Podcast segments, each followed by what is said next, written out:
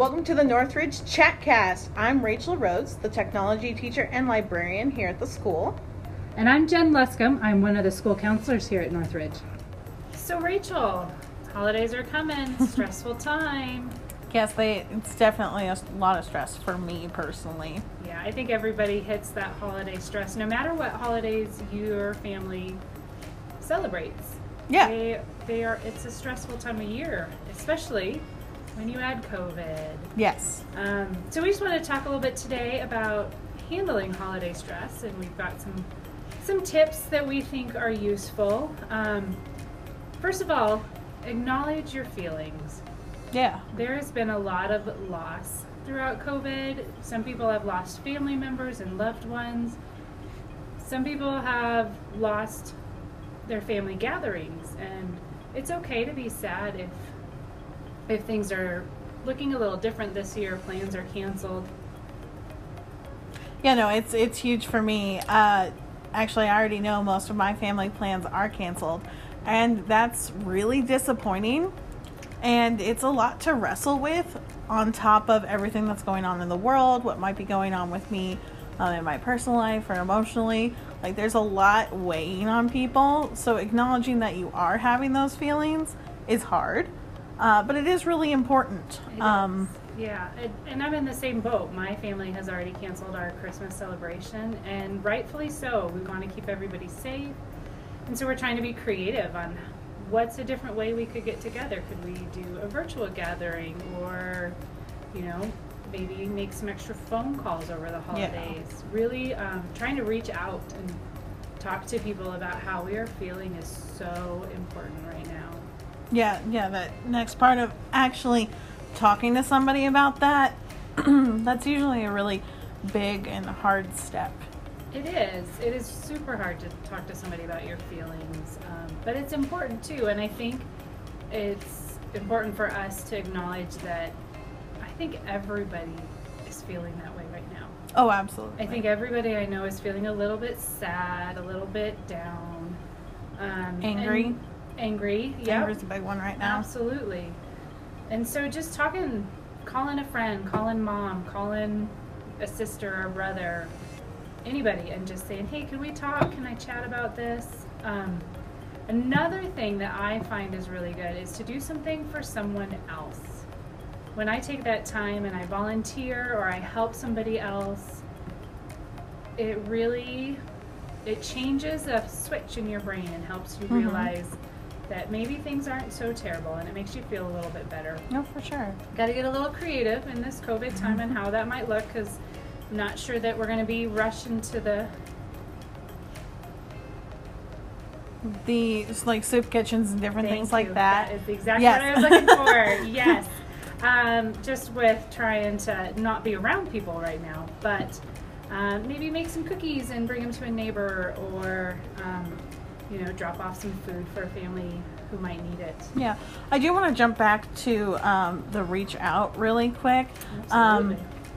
I think uh, a lot of times we feel like that reaching out and talking to somebody about your feelings, that venting, as being a burden to the person that we are Yeah. uh, talking to. And uh, for once, I want to say it like that is not being a burden. Um, You are Right. Not at also you're also allowing that other person you're talking to, venting to, they are feeling like they are helping you. Like you Yep. are actually both getting something out of it.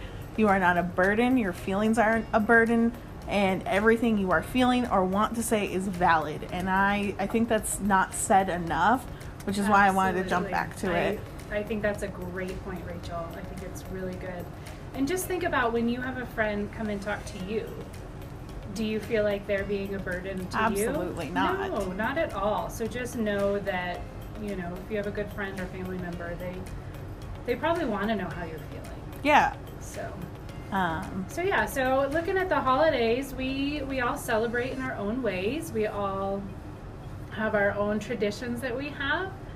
Um, I don't know about you guys, but my my holiday traditions are going to look a lot different this year. yes. Um, I'm really trying to get a little creative. I've got four kiddos that will be home, ages ranging from 9 to 23. And so um, one of the things you mentioned to me, Rachel, was a great idea is to ask each one of my kids what's one thing they want to do this year. Yeah. And really just focus on that rather than try and have these huge, elaborate celebrations and the perfect decorations and the perfect food.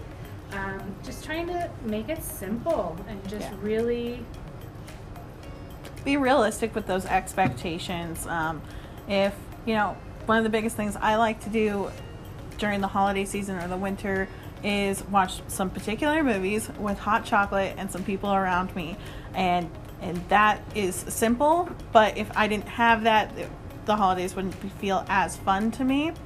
Um, but that would always be one of the things I would tell my family and say, "Hey, I want to do this," and uh, and it was simple enough that we were able to do it, and it helped holidays stay realistic, keep them simple, and yeah, no, uh, holidays are not perfect, and especially not this year. But making them memorable and still good is still possible. Yep, and that can be simple. It doesn't have to be elaborate. No, Um, another thing is to look into some virtual family gatherings. Um, you know, we're figuring out the Zoom, we're figuring out WebEx. WebEx or Google Meets, whatever works for you, and um, trying to schedule some times when maybe I can see my family and Yeah. talk to them online. And I mean, even uh, Facebook and Instagram have made live features and different things where you can have certain people in certain groups, and so it's not everybody on your Facebook seeing your your family gathering.